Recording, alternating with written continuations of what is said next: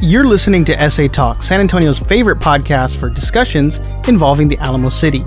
I'm your host and favorite retirement advisor, Zachary Espericueta. Today's Friday, September 10th, and this week I'll be having Katie White, VP of Development at Family Service, joining me on the podcast. Family Service is a nonprofit organization here in San Antonio whose mission is to empower individuals and families to transform their lives and strengthen their communities. They're actually the oldest human service nonprofit here in San Antonio.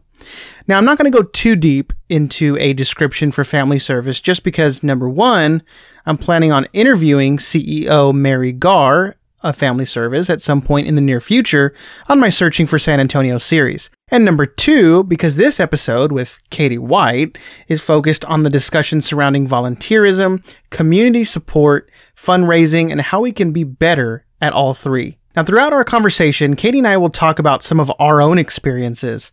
She obviously has much more experience than I do. Um, and we'll also talk about what we think leads to some people maybe not volunteering or donating their time or money or giving back to the community and how we can change that as a society. Now, Katie is actually a musician turned nonprofit fundraiser, and even though she's a native of Birmingham, Alabama, she now proudly calls San Antonio home. Katie has more than 12 years of nonprofit professional experience and is an expert in nonprofit fundraising, donor cultivation, donor portfolio management, grant writing, event management, strategic planning, and marketing. She is devoted to creating a city that is strong for everyone, and with that goal in mind, is highly engaged in the nonprofit community as a board member, volunteer, and community advocate. So, with that said, let's get right into my discussion with Katie White. Well, Katie, I appreciate you joining me on SA Talk. I'm really glad to have you here. I know you said you listened to a couple episodes before, so I'm excited to have you on to talk about how we can help in the community. Um, I've usually found that it's good to let the guests kind of introduce themselves, talk a little bit about your role. I know you're with Family Service here in San Antonio and how you got to that role. Terrific. Well, first of all, it's an honor to be here. I love chatting with SA Talk, and I think podcasts are just a great way to have authentic, good conversations with different folk, you know, and, you know, we all have our experiences and our stories. And I think podcasting is this really wonderful medium for highlighting all of that. But as far as who I am, my name is Katie White. I'm the Vice President of Development and Donor Engagement for Family Service. I've been fundraising for the past 12 years, so since I was 18 years old. that was when I ran my first fundraiser. That was back at the University of Alabama at the Community Music School. Uh, that was, it feels like, you know, fundraising years, we joke about it in fundraising uh, circles, that they're like kind of like dog years. And so it's been, you know, almost 45 years that I've been doing this now. Um, but I really love what I do and I love San Antonio. So it's actually my chosen home. I moved here for a job with the San Antonio Symphony many years ago and chose to stay here. And it's something that I'm very passionate about. I think San Antonio is a wonderful city. I think we have so many great people here, so many up and coming stars. Um, obviously, we have the Spurs here, so and tacos. So I don't know if we really need anything else in life. But beyond that, we have just a, a, really wonderful, robust community that's full of culture and really kindness for one another. And I think when you have all of those things, you really do create a space where people want to call home. What got you into the nonprofit industry? Like, why nonprofits? Why have you stuck with you know working with a nonprofit? Well, you know, I think uh, you just fall in love with it, and it's a career that kind of chooses you. I think every fundraiser just falls into it. I think it's something that you either love it a lot and you want to do it for the rest of your life, or you, if you hate it, you're just not going to do it at all. And I think, you know, by the time you get to where I am, you've pretty much figured that out. I feel like you really want to stick with this or you really just don't care for it. But, you know, for me, someone asked me a, a week or two ago, what about the fundraising, like competitiveness that I like so much? Because I do think fundraisers are a little inherently competitive. And they asked me if I really like to win or if I really love the mission. And I thought that was such a weird juxtaposition because fundraisers love to win for our missions. We want to win the grant, the funding, whatever we're doing. We want to win community support. We want to bring people closer to our mission and impact because we know that it's going to best serve our community. So it's kind of a couple of things. I love the joy and the pursuit of getting to know people, getting this beautiful altruistic moment where you see someone light up and you see them start to see their own power and who they are and what they bring to the table when they engage with others. And it's this beautiful moment when they see, like, oh, I can affect real change. I can make something really beautiful happen in my community. I can help, like, all of these things. that you find when you are empowered yourself, but also when you're connected to a community around you of people who want to do the exact same. So I love it for a variety of reasons. I love the community. I love the people who make it possible. I love the wild and crazy times that sometimes fundraising can bring. You know, some days I have no idea. Like I know what I'm doing every day, but some days it's could be like last week we were doing a cheer with Valero. And then the day before we were working with Telemundo and doing a spot with them. And we were like, it can really run the gamut. And so for me, I, I, love it because it's creative. It's always changing. There's always something new and someone new to engage. And so long as you can do that authentically and with a passion for what you do and a mission you really love, like I do at Family Service, I think you can go anywhere. But that's why I love fundraising. But I really do think anyone can be a fundraiser. I don't think it, it's a select skill set or something that like we're just blessed with the inherent power to do. I really think anyone can be that because we all believe in some part of our own story that makes us want to engage with others and make some affect some real change in our communities. Well, you know, Katie, I, I find fundraising really hard and I'm not experienced in it. I have never worked, full transparency, I've never worked for a nonprofit before. I've mm-hmm. never had any other experience in fundraising other than, you know, when I was in high school, like the football team would hold a fundraiser so that, you know, we could buy new equipment or something like that. But mm-hmm in terms of myself, like fundraising for an organization, I had, I had never done that up until earlier this year when I was trying to fundraise for the UTSA Giving Day and then eventually a food bank monetary drive, um, and even a coat drive in 2020 for Haven for Hope. I had never been in charge of something like that.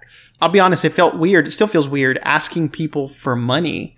It's a weird feeling because you know deep down that it's for the greater good and I think once you can kind of like get past that obstacle, I think you're left with that, which is what you want to be left with, knowing that this is, hey, this is going for the greater good. Just asking people for money, it's an awkward feeling. Do you still get that or you have kind of gotten over that over the years? You know, it's funny because sometimes I still do. Sometimes it's still a little like a little bit of trepidation, you know, it depends on what ask I'm making and who I'm making it of. I think that's when you know that you know tr- truly you're a good fundraiser because you also understand that like anything can happen right? You do your research you you make sure that all the ducks are in a row and still something can happen. So there's this is never a guaranteed field right? There's no guarantees in this work. But what i can tell you is that i think it makes a lot of people feel uncomfortable. It's so funny that you say that because my own mom has no idea what i do. She can't really explain it to other people. So she tells people that i'm in sales so I think that's really funny because I'm not at all, just not sales in the least. but I think what I tried to tell her and what I keep trying to tell people who are like, oh, is that like sales? It's like, you know, no, not really. What it is, is you're asking people for support. So moving away from like, can you give me this dollar to, can I count on you for the support, right? And that's something that people can engage with. They're like, oh, I can, I totally understand why it's important that we have this space at UTSA for this and this and this, right? So putting it more onto the emotional side of things, the more qualitative aspects of an ask that make someone want to engage with that idea, with that thing, you know, with that um, esoteric moment that everyone wants to have and they want to contribute, right? So I tell people, like, you know, it's not really about selling something because if that was the case, you know, we would just all be selling knives and that would be weird of you. But what I tried to, tell people to do is like, don't focus so much on the amount, but focus on why you're making that ask. Why are you making it of them in particular? Like, are they a graduate of UTSA, right? Are they someone who really cares about food security in, in the world? Are they someone who really cares about making sure that uh, children have mentorship opportunities or that you know we're providing safe environments for families right? We're trying to make sure that all of those things that make fundraising possible are part of what make people connected to their communities. So that's what i tell people when they're like i'm i'm nervous fundraising like yeah we all are because nobody likes to ask for money of someone right? We all love our money and what i ask tell people a lot it's like you know if, I'm, if i went up to someone and said hey can i have seven dollars? or i can go ask somebody else and they'd be like, I can go ask somebody else, thanks. But if I say, Can I have $7 to help support XYZ? And then I kind of leave it at that, they're like, Oh, I can absolutely see how that would be a, that would create a huge impact in these areas. And I want to be aligned to that because I care about that because it's part of my lived experience and I understand this. Then they're more likely to engage. So, but I think what you did is great. You know, I think fundraising can take a variety of things. It doesn't always have to be money, it can also be time, it can be um, will you come volunteer with me right can you help me out with this supply drive. You know, it can be a variety of things that we're asking people to join us in supporting, right? So I try to move away from everything being about money because it really isn't. I subscribe to this idea called community centric fundraising. It's a little bit of a different view than what fundraising has been in the past, which has been very focused on like donors, and we're still very focused on donors and what they want and what they need. But instead of it just being solely on what their ideals are, we're really thinking about the community first and saying, what does the community need most? And some of the tenets of that is understanding that individuals who give their time, their resources that might be um, contributing canned goods, it might be contributing to, to, a toy drive or to a coat drive or anything like that, are just as important in this world as people who give major gifts. And also understanding that individuals who give maybe a smaller amount, but it's uh, relative to the amount of in, their income is, and it's what they can support. That's as much of a valuable gift as someone who's giving a very large sum. So it's it's really a different way of understanding that we all have to work together and we all have to give at least our 1% to be able to make this community work. Well, I think one way that it is similar to being a salesperson is that you probably have a process. Yes. I, I, didn't even think about something like that until, you know, I've gotten closer with, I call him my good friend now, Hugh Far from yeah. Big Brothers Big Sisters. And, you know, he's kind of explained that to me and how the process is when you get to that ask. And obviously it's different for every donor or organization that you're approaching for that ask. But it was so interesting to me because I never thought about that. Like when I think of asking for money, I just think of reaching out to someone via call, via text and saying, Hey, I'm hosting this drive. Can you donate $5? Can you donate 10? Can you donate a dollar? Like that's what I think of. And that's what I did, right? Because it was again, very inexperienced, very like just simple. I didn't think of a whole process. But then again, I'm asking for a small amount, whereas I know sometimes the ask is like, hey, you're going to a big donor and you're asking for a big donation. uh, yeah. But that's, I guess that's how it is similar to sales is that you do have a process to get to that final ask instead of final sale, like closing on the sale. yeah, you know, I think everyone looks at the fundraiser, a fundraising process and field is a little bit squishy, you know, for lack of a better term, it's very emotional and very uh, touchy feely. And it is a lot of that, right? There's also a huge amount of data that goes into what we do, right? It's understanding and, and seeing trends and using all those analytical skills to really tailor an ask, right? So it is something that is a respectable um, field of study. You know, I think right now we're really starting to see some very interesting moves in figuring out what our long term impact as fundraisers are. I think it's been interesting to view the community centric uh, lens rather than the donor centric lens. Not that they have to be in opposites of each other, we can have both of this happening at the same time, right?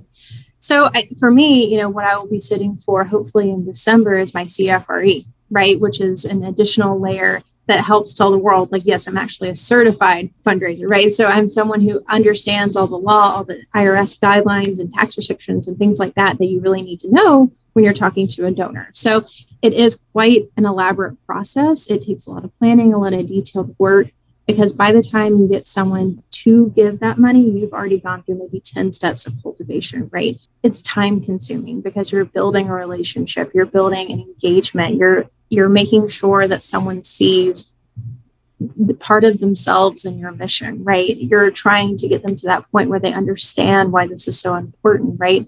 Um, so it's all these wonderful intangible things that take actually a lot of tangible details to get there. So yes, uh, fundraising is quite a fun pursuit. Like I said, it allows my creativity to soar while also keeping the analytical side of my brain very engaged. So it's always something new and different, but I really enjoy it because, again, it allows me to connect with people in a very authentic way and allows me to just see their their own altruism come alive for themselves. And that's always a really beautiful moment when they're like, oh, I can do these things. Oh, I'm not stuck in this. Like, how in the world can I ever make the world a better place? Like, we can, it's just slow progress, right? It's incremental. It gets there day by day, showing yeah. up for a community, owning our stories, being authentic with our lived experience, right? And then engaging in ways that are authentic to us.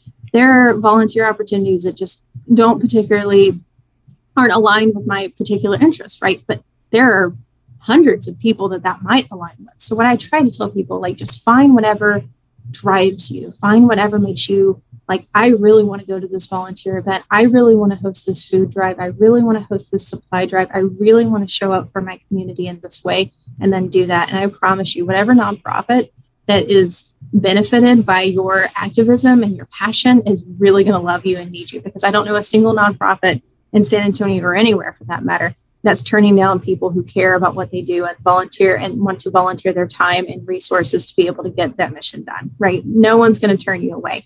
Just find something that you really love and care about. And it doesn't have to be 20 days out of the month. I think everyone has this idea like, oh, we have to do all of these things. Like, no, you can give like seven hours a month, which is 1% of your time throughout an entire year that you just donate back. And maybe it's not if you don't have the time, like for me, because I work in the field, my time is pretty limited, right? I actually had to step back from a lot of responsibilities over this past year because my job was getting more and more robust and, and bigger, and we're just taking on more things as an agency. So I knew that I needed to invest my time if I wasn't going to be working back in myself by resting. But that doesn't mean that I've stopped my volunteerism entirely, right? I'm still involved with the Junior League of San Antonio, uh, which provides volunteer experiences. I'm still involved with United Way. Right now, I moved from the Emerging Leaders Council side of things to Women United. So there's still a lot of ways that I'm giving back personally. And I encourage everyone, like, whatever you can do, just give back, be active. And also, I love to see little kids at volunteer events. So I think families volunteering together is some of the sweetest things that I ever see, right? And it also teaches kids at a young age that they too have the power to invest in their community, even a six year old, right? It's something that's so sweet to see. And then they they live with that impact. It becomes this really fun family bonding moment in San Antonio, there's a lot of uh, events focused around eating and drinking, which I love both of those things, right? But sometimes you just want to do something that's just giving back, and you find the best people when you volunteer. This is a true story. I was volunteering for the Junior League at the Child Bereavement Center. Uh, this was a couple of years ago now.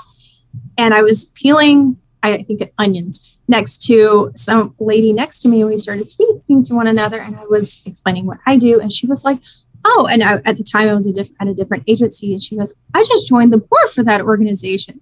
And that was the time I, I just had this really wonderful conversation with someone I didn't even know who was a board going to be a board member at my agency, right? And I was like, oh, that's so great. And we were then able to have these authentic conversations around just what we loved in life. And it just felt so great and wonderful. So you meet the best people volunteering, you become the best version of yourself when you give back to your community live your story and show up authentically for everyone who helped, who is benefited by your altruism. Well, I'm, I'm curious to know, Kitty, did your parents ever have you volunteer when you were a kid? You know, were you like in NHS or Spanish NHS or something like that in high school that made you volunteer? I was involved in everything. Yeah. Uh, well, yes. and, and, the reason I ask yes, is because I, I think yeah. that's a good discussion to have. I think a lot of it is our experience from our upbringing, you know, did our parents kind of instill that of like, hey, we need to help our community. Hey, we need to make it a point to go and volunteer here and there, do this. Um, of course, in, in, high school, if you were part of National Honor Society or Spanish National Honor Society, and I'm just speaking from experience, you know, you had your hours that you had to meet. And if you didn't grow up like that, if you didn't grow up having those experiences, uh, having to do those things, um, almost being forced, I know forced has like a negative connotation, but forced, you know, in quotations, yeah. to volunteer, I think you learn early on how simple it is to volunteer and that it doesn't take all your time. And you might also experience a feeling of fulfillment. And so when you get into your career, no matter if you're young in your career or, or experienced in your career, you kind of have normalized the experience of volunteering and it becomes easier for you because you kind of know where to go and know what to do and know what's expected. Whereas someone who doesn't grow up like that, they don't know where to start, where to volunteer, what that feels like, what that looks like, how much time it's going to take. And so I think that's really important that like you kind of alluded to it. You didn't mention it being part of your upbringing, but what you mentioned is volunteering as a family and mm-hmm. making it like a family ordeal. And I think that's kind of what I'm getting at is the more we can make that a normal thing and encourage that. And the more we can maybe create more programs aside from just Na- National Honor Society or Cub Scouts or Girl Scouts, you know, aside from just those things, if public schools can make it a point to where like every student is either, you know, required in, in a sense to volunteer, I think you'll see volunteerism. I don't know if that's a word, volunteerism, but if I, was, I think you'll see volunteerism is very much word. I think you'll see more of that translate into those people's lives as they get older because of those experiences. Absolutely. Absolutely. So a couple things, and I love that you brought all of that up. So firstly, I didn't grow up with a a family that that overtly volunteered. I will say that. What I will say is that we were heavily involved in our church. And so I although it was never like a volunteer opportunity like what I handle now, it's part of my job, right? It was showing up for vacation Bible school, right? It was showing up and feeding people. It was all of that that was kind of just part of my community when I was being raised. But it's funny because my mom said the same thing to me. She goes, like, we were never donors while you were growing up. We were never like volunteers while you were growing up. So I'm just curious about how this came about. And it's like, no, I watched you um, as I grew up when a neighbor needed something and you went and helped them with something. You know, um, I grew up on kind of a ranch farm type area. And so we grew up with just a lot of things. And so we always had trailers and always had all the equipment that all the neighbors needed. Right. So um, there was a little lady down the street that a, a tree fell in her yard, you know, she's not necessarily going to have the means to go and hire someone to take care of that, but all the neighbors are going to come around and they're going to help out with that. So a little bit of an inadvertent volunteering. But yes, back to what I was saying, I was I was in NHS. I was I was involved in everything. I was a band nerd. I I was the president of the National Honor Society. In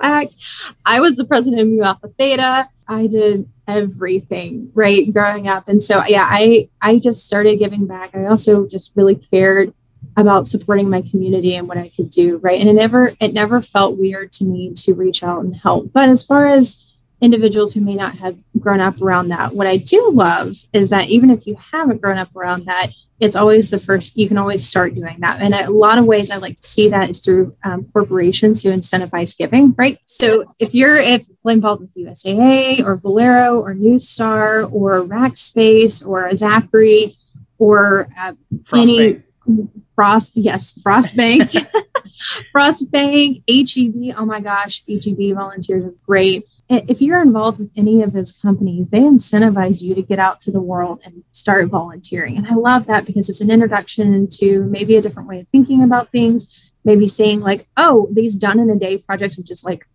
bet like our little slang in the fundraising world of done in a day volunteer projects which is are things that you start and you're done. And then you see that and you see, oh my gosh, we got all of that done together. And that really lights a fire in people to say, like, I can do this again. That was so much fun. It was so easy. I didn't have to go to work that day, even though I was with my colleagues all day, right? And it was just fun. But I also think, and this is something I try to challenge even my nonprofit colleagues in the nonprofit world, even though we are absolutely at bandwidth for almost everything, is that we need to rethink volunteerism. We need to rethink the fundraising process a bit. Uh, because I think the way COVID has just totally changed everything. First of all, it's made everything that we've done traditionally not really as, as accessible as it used to be, right? So, but there are tons of ways that people can still engage. And I think this is where nonprofits, instead of continuing to try to do the same things, we need to be a little bit creative and innovative and really think outside the box on some things, right? One thing I love that United Way is doing is that they're having virtual readings for little kids, right? So you can actually read a storybook to a child in a classroom. And that's a great way to give back and it feels awesome, right? Um, there's tons of ways to give virtually and over volunteer. And even you can still do the traditional in person volunteering at Family Service. We just hosted close to 30 St. Mary's students who are freshmen at our neighborhood place location and they pulled weeds and they worked outside. Everyone was in a mask and stayed, you know, six feet apart. And it was great. It was a wonderful event. But I think, as far as what you're saying about getting involved in schools and really trying to assert ourselves, I think there's a multitude of way that not volunteers and families can be engaged in nonprofits. We just have to think what's the kind of volunteer that we need and where are they going? right? Are they part of school systems, right? Do we need to start engaging in that?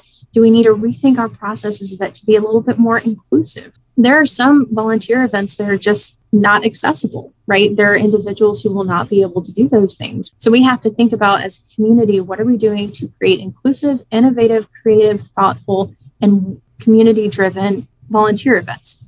And I think when we can do that, but well, fundraisers are some of the smartest people I know, right? We always have to think about how we're revamping the process to make it more accessible, how to make it better, how to make it more impact driven, mission focused, all of these buzzwords that we like to use. But really, what it comes down to, how are we engaging our community in the, in the best, most authentic way possible? Yeah.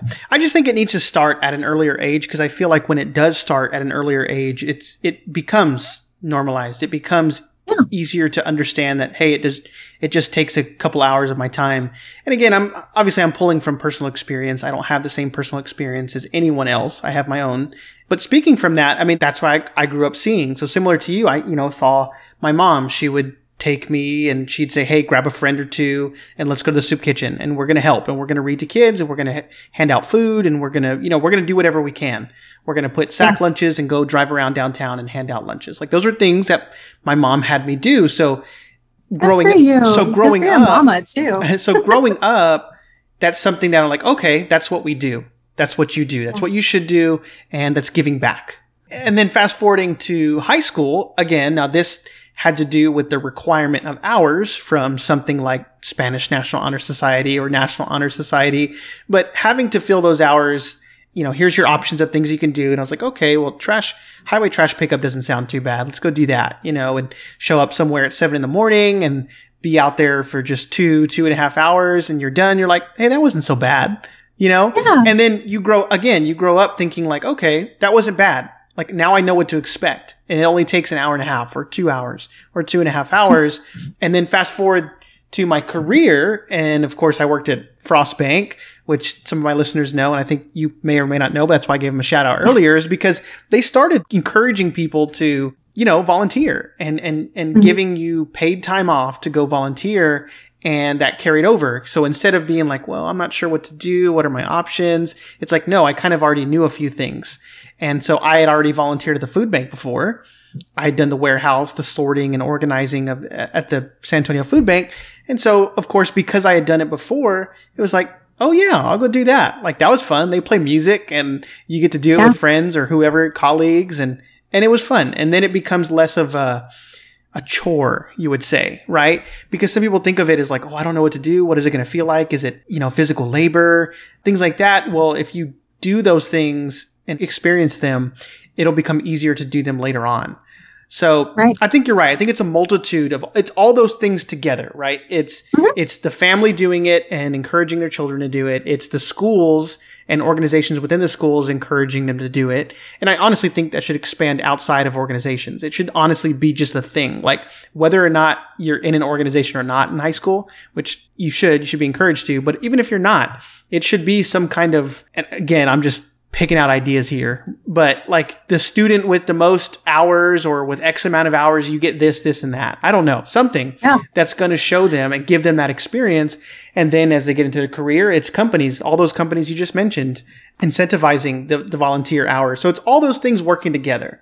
Right. And I think right. that's what will encourage more people to, to volunteer, to raise money, to donate and understand what it's going towards.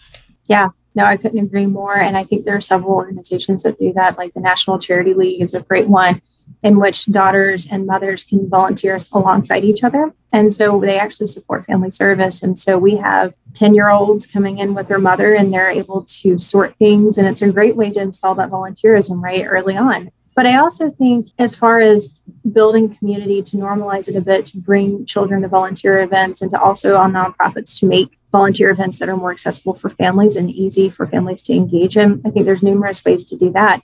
But what I will say is that if you're a young professional and you move to a new city and you don't know anyone, um, like I was at one point in time for many many different cities, one of the best ways, authentic ways to uh, to network with individuals to figure out where you want to belong, volunteer. Go meet people at volunteer opportunities, go meet people at these events like the Emerging Leaders Council, where you're meeting other people who have just these wonderful careers and you're able to connect with them about connecting and supporting your community. And you're going to find some of the best people there, the most authentic relationships. It's not always about climbing the ladder, right? And we're not doing it for that sole purpose, but you want to have a network of people around you who care about community as much as you do. So I think if you're, especially if you're new to a city, I tell everyone volunteer for everything that you can that's aligned with your passion and interest, right? But secondly, do everything. Like college students, this is for you. If you have an ability to do an internship, if you have the ability to work for a job that like helps you get further in life, if you have the ability to volunteer for a nonprofit or engage in some way, do that thing, right? There are so many ways that we can connect to each other as human beings uh, with our lived experiences, the things that make us who we innately are. And it all comes back to just like giving back just a little bit. So I think that normalization is really important and lots of other things. But, you know, I'm reminded by a quote by Kurt Vonnegut, who's one of my favorite authors. And I actually was listening to one of his commencement speeches yesterday that there are going to be a lot of people who maybe get famous, right? Maybe they move to another city and they do something just really profound for the world, right? And those are going to be few and far between. But far more people are going to live in communities and in neighborhoods and go to churches and go to local schools.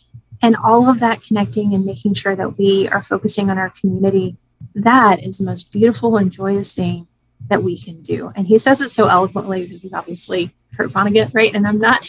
But I think people forget that there is a beauty in just being part of the community, upholding our community values and giving back.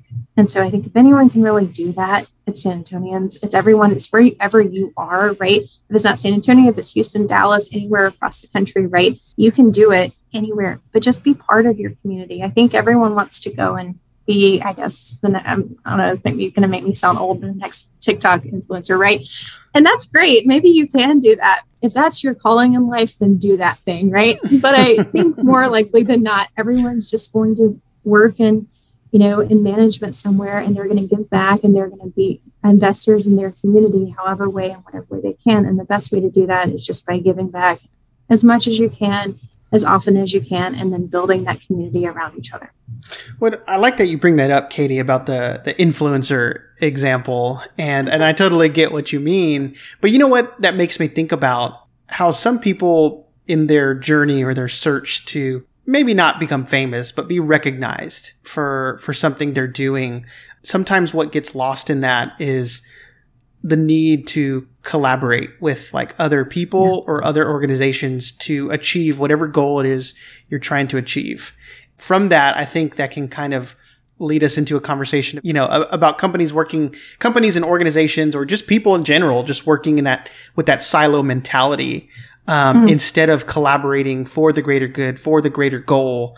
And that's something that even I've learned just by speaking with a lot of nonprofit leaders here in San Antonio, how important it is to work together with other organizations and with, whether it's nonprofit or for profit to work together um, to achieve whatever goal it is that they're trying to achieve. But even myself, even though the podcast is not an organization, you know, as far as like a nonprofit, there are many things I want to do with this podcast. Some things I have done, you know, some of the donation drives, and there's things I want to do in the future. All of those things could totally be done by myself. Now, if I do that, it wouldn't be as great as it could be, right? I, I, guess if I work with other organizations or other people that are maybe doing similar things, well, then the results will be greater. And, yeah, and a great absolutely. example of that is both my parents were educators. And so educators hold a special place in my heart. Uh, that's why in my advising, we all, God bless them. that's why in my advising job, I help a lot of educators, a lot of teacher clients. But that said, you know, one way I want to give back is I, I want to find a way to get teacher supplies and donate them to teachers for the school year, right? Because that's definitely something they need. I could totally try to come up with an event like that and raise my own supplies and try to put together an event where I give them all out, but that would be doing a disservice honestly to the end user of that because that's that's me trying to put everything together. I might only be able to raise a little bit of money and and gather a few supplies, but well, if I reach out to people who have done it before, or maybe organizations that do it on a regular basis who have the experience doing it, well, now we can come together to do it, right? And I can use the podcast platform to promote it and they can use their experience to put the event on. And maybe, you know, this organization over here has the reach to all the schools to get the people to come out and actually use the supplies. So now you're like working together and now you've created a great event and you've, and you've really given back. And that's just kind of an mm-hmm. example. Um, and I'm kind of like giving a teaser to what we're going to be doing in the spring. I'm actually working with a, uh, the Scooby Van of San Antonio and a, a couple other organizations that we're going to be doing something like that. But I, I bring that up because it's a very good point. As much as I would enjoy, I guess, being recognized for that, and that's great. No, like the point is to really give as much back as we can to these teachers. And the best way to do that is to work with people who are already trying to do that too you know and yeah. i think we see that in organizations especially nonprofits so i, I want to ask you with your experience do you see a lot of collaboration or could there be more yes so yes to both Um, so yes, there can always we are highly collaborative field, right? We have to work together with other nonprofits to be able to further our community, right? Like COVID, what I try to explain to people, I feel like the most um, poignant way I can place what COVID has done to our community is kind of like a tsunami wave, right? So, you know, when a tsunami wave hits, right, first it pulls back. And so you've had everything that was on the seafloor exposed. And I think that's really what COVID's done. It has exposed that there were so many families living on the edge, right? There were so many uh, communities that just were disenfranchised and marginalized that are not getting the assistance that they've ever needed. And then COVID hit, and we just saw all of that pullback, and we saw how fragile our safety net is. And then it has just come cr- crashing back within a multitude of ways, right? We're trying to rebuild, we're trying to recover. I'm not trying to paint a landscape of gloom and doom. That's not what I'm doing. But I am trying to point out about what we need more collaboration Family Service works with over 200 agencies. We couldn't do what we do without the strength of service for nonprofits. But you know what? 80% of nonprofits in Bexar County have less than 10 people on staff.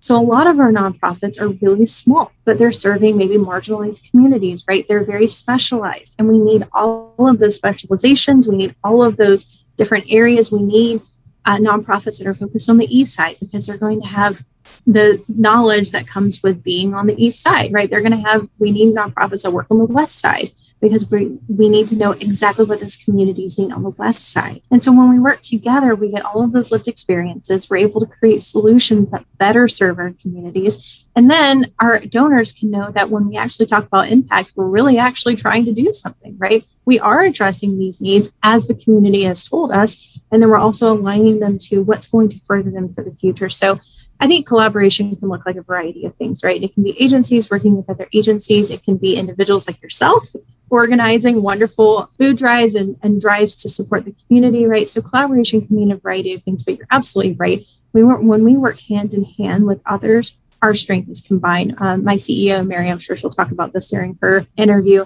She always has this metaphor, and it really stuck with me when she first told me. She goes, You know, stretch your arms out as far as they go that's only maybe if you're as tall as I am, I think your wingspan's as tall as you are height. That's only about five nine, right?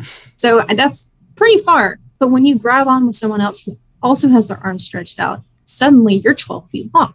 And so it's a really nice metaphor for thinking about what our power is when we're connected with other people and reaching out as far as we can. So my encouragement is like, you know, before starting something on your own, this is what advice I try to give everyone. Before doing something on your own, go look and see what already exists because likely someone's already doing that. and or at least something similar. Them. Yeah. Yeah, exactly. So maybe it's um, going on United Way's website and saying, you know, I really want to help with school supplies. I really want to help with mentorship. I really like my, one of my favorite things uh, as far as the junior league, they have a placement, which is like a volunteer placement uh, with Girls on the Run, right? Which I almost did until I hurt my ankle, but it was a great way to get some exercise and also help the program, right? So go and look at what already exists and then connect with those individuals. San Antonio is so great because we are the biggest small town. Likely, you know someone who's doing something that's really amazing. I know you brought up COVID just a minute ago, and I think you're absolutely right. I think you know it exacerbated a lot of issues that were already there and kind of made absolutely. them more apparent and, and even larger in some cases. But I also think it showed people how important it is to to give back.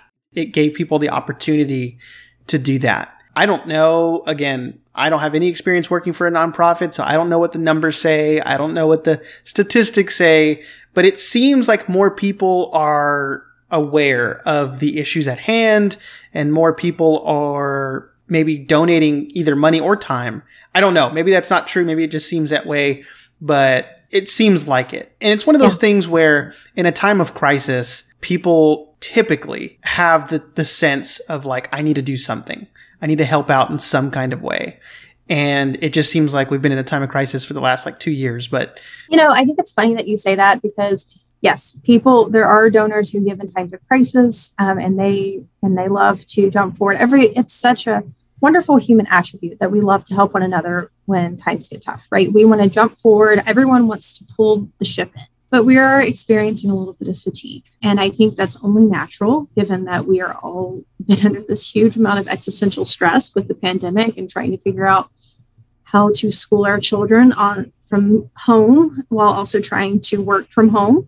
Uh, we're trying to figure out how we're going to take care of our families. We're trying to figure out if we if some people lost their job, how we're going to find gainful employment, and how we're going to deal with all these new stresses in our lives, right? So I think it's a couple different things. You know, we have to push forward with the mindset that we are all trying the best we can to show up every day as best as possible. Like we are trying to do that, and we are seeing an increased amount of giving in San Antonio alone. Like for family service, what I can speak to with our COVID numbers, we saw an 800% increase for our need for emergency pantry services. So if it's going to be um, maybe rent assistant, utility assistant, it's going to assistance. We're going to need some people's going to are going to need diapers, wipes, formula, all of that. Just coming to us and saying, "I need help right now," and that that increase was 800% over the last year, which is just astronomical when you think about how much of that we do every day anyway.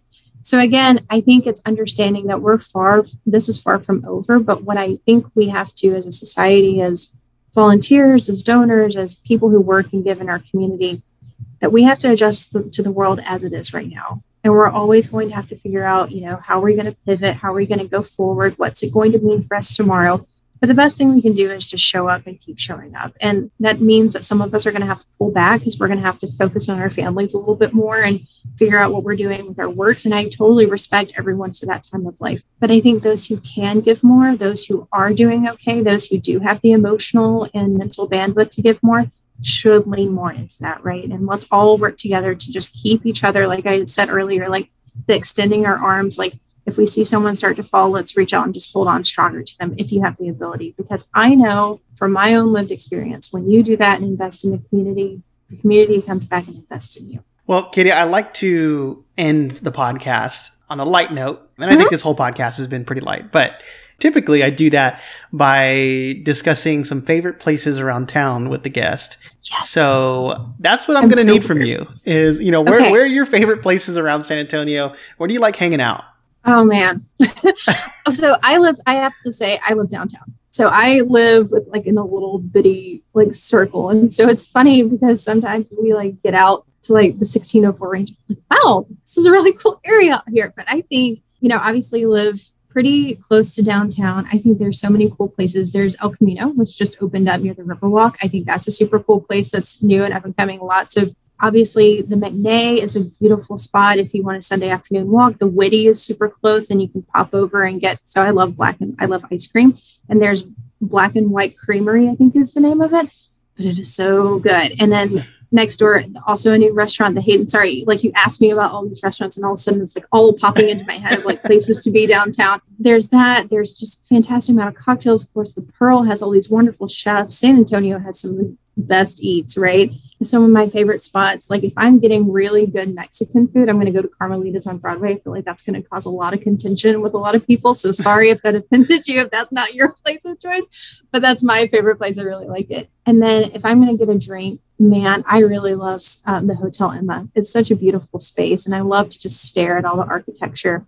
If I'm going like American, I'm going to go to Cured right? Which is the pearl. No, no other pearl chef. Please get mad at me for saying that. I love all of you very much. and I want to, I support all of you. But I really think, you know, some of the best places, especially downtown, you can just bike to. You can bike to the zoo. You can bike, if you want to just have a picnic, go to Brackenridge, you know, there's tons of stuff to do downtown. So I encourage anyone who maybe lives outside, maybe in the 14 or 1604 area, just come down here one Saturday, get a really nice brunch at maybe Candlelight Cafe, which is right down the street from me. Maybe it's Tycoon Flats. Maybe it's Demos. Maybe you can stop into Little Death and get a glass of wine. Um, that's and some oysters on Tuesday. I think you can just do so much. But I think everyone should just be tourists in their own city, re- rent a bike, go run around, and just go eat and drink. There's so many cool things to do in San Antonio. We're only getting stronger. I'm only seeing better shops. I'm only seeing cooler things to see and do. So keep coming down here, keep supporting local institutions, eat, drink, and source your stuff locally. We have so many women owned businesses in downtown San Antonio. So go and buy your Christmas gifts from them. Go and support your local chefs. Go and support your local community. Go to local theater as much as you feel comfortable to do so. Support everything local as much as possible because San Antonio has so much to give. And when you invest in it, it comes back and invests back in you. Well, Katie, I appreciate you coming on to SA Talk and, and talking with me about volunteering and how we can increase the normalization of volunteering and, you know, the difficulties of fundraising, but why it's important. I really enjoyed our conversation. Before I let you go, I, I want to make sure you kind of plug in um, any events coming up, any of your social media accounts that you want the listeners to follow, I- including Family Service. Uh, so definitely plug in. This is this is your time right now. Oh, terrific. I love this. Okay, so definitely go follow um, my organization at Family Service SA. We're on Facebook, Twitter, and Instagram. So please go follow us there. We'd love to have y'all more involved in what we're doing. Um, as far as like people I love, you know, there are a ton of just micro influencers. Please go follow Life Was Modern. Uh, you can follow Ultravis, which is one of my favorite shops here in town. Just like cool things happening, right? But then I also want to plug our Thankful Gala, which is happening in November. It's all outdoor, so it should be, it's still in person. I'm very excited about it. It's a farm to table gala. Love the vibe of it. It's going to be so cool. We're going to have a really live band, great eats that comes with a cheese and charcuterie table that's like six feet long. So I think that's enough to get people really excited about what's going on. And then, of course, we have lots of events coming up in the fall. There's going to be a wine walk at Alamo Quarry Market. There's going to be Winterfest with Alamo Quarry Market that we work with them as um, partners. So there's just a lot coming up. And what I also love about San Antonio, you can always eat and drink for a good cause around here. So if you're listening to this podcast, you're probably following SA Talk Movie. So you can go follow yours. like that. And then, you know, just invest locally whenever possible and give back whenever you can. I think what, what you did differently there, which I actually really enjoyed, is you you plugged in other people's social media accounts. I yeah, love that. I, I, I haven't I, had anybody do that before, but I mean, shout out, especially Felice Moderate. I know I'm going to have Ginger pretty soon on the podcast, so that's going to be awesome. But yeah, I, I, really so like that. That was that was cool. I'm a big proponent. You know, I have to say that I send some of the best little care packages. So I'm not from Texas originally. I have a lot of family and friends that are just around the country and around the world. And I always go to all these small shops and fill their little baskets that I send to them with all these cute local things that like no one else has. And I get these calls like, where did you find this? It's like, I found it at my local women owned business. And it's just fun because I think San Antonio, you can do that. You can get to know the proprietors, you can engage with them. There's so many other cool things happening. So shop local, eat local, be, lo- be a local. That's that's what I tell people. Well, thank you again, Katie. It was definitely a pleasure speaking with you today. It was great to talk to you too. So that wraps up my conversation with Katie White. I'm going to take a quick ad break and then we'll be right back with our local recommendation of the week, starring San Antonio's own SA Lunchador. He's back, so you won't want to miss it. And I'll also be asking my question of the week for SA Talk. So stay tuned.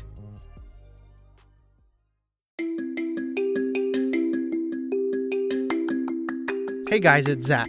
As some of you may know, I help people plan for retirement. And as your advisor, I can not only show you how money truly works, but put you in control of your money today and in retirement. If you're looking to schedule a financial review, please give me a call at 210 760 0409. Welcome back into SA Talk. I just want to say thank you again to Katie for joining me on this week's episode of SA Talk. I really enjoyed our discussion and a lot of the points she made in regard to how simple it actually can be to get out there, volunteer, and give back to your own community. Like we said multiple times throughout our discussion, it really is easier than you probably think to give some of your time to volunteer. Now, of course, you can also give money, and giving money is great. If you ask any nonprofit, any nonprofit leader, in fact, you've heard me ask this question, you'll know that they'll take money at any turn, right? That, that they're a nonprofit. And if you have the budget to do so, I would definitely do it. But if you don't have the budget, you might have the time, and you should definitely, at the very least, give that. These amazing organizations here in San Antonio more than deserve it. And speaking of those amazing nonprofit organizations, I'm really looking forward to interviewing her boss, Mary Garr, the CEO of Family Service, to learn more about their nonprofit. But of course, we'll save that for an episode of Searching for San Antonio later this year. As we get to this week's local recommendation, we have SA Lunchador back in the saddle again to give his recommendation of the week. So here he is. Hey there, y'all. It's SA Lunchador again with the weekly SA Talk podcast food recommendation. Today, I'm going to class it up a little bit by recommending a sushi spot called Shiro in downtown San Antonio. You can find it at 107 West Jones Street, right in front of the San Antonio Art Museum. However, before I do get y'all too excited about this place, I must say parking can be a bit of a nuisance around there because there's only that one street. So just make sure you take that into consideration if you do make reservations there.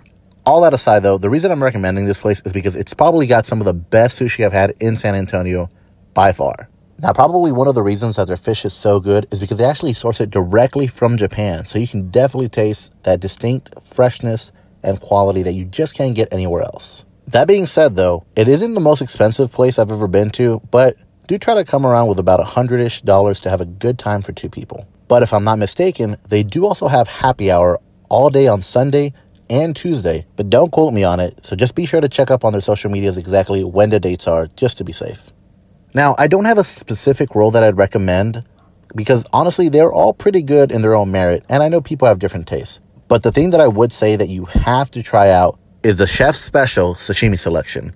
It's at market price, but what I paid for it when I went was around $85, $90, so do expect to pay around that. But with that high price comes really great selection of sashimi. And with the one that I got, I can't even remember exactly what I got on it, but I know there was quite a numerous amount of cuts from tuna to mackerel, yellowtail, salmon. We even got uni, wagyu cuts. Honestly, I can't even remember exactly what we got on there, but I can tell you it was some of the best sushi I've ever had in San Antonio. That's for sure.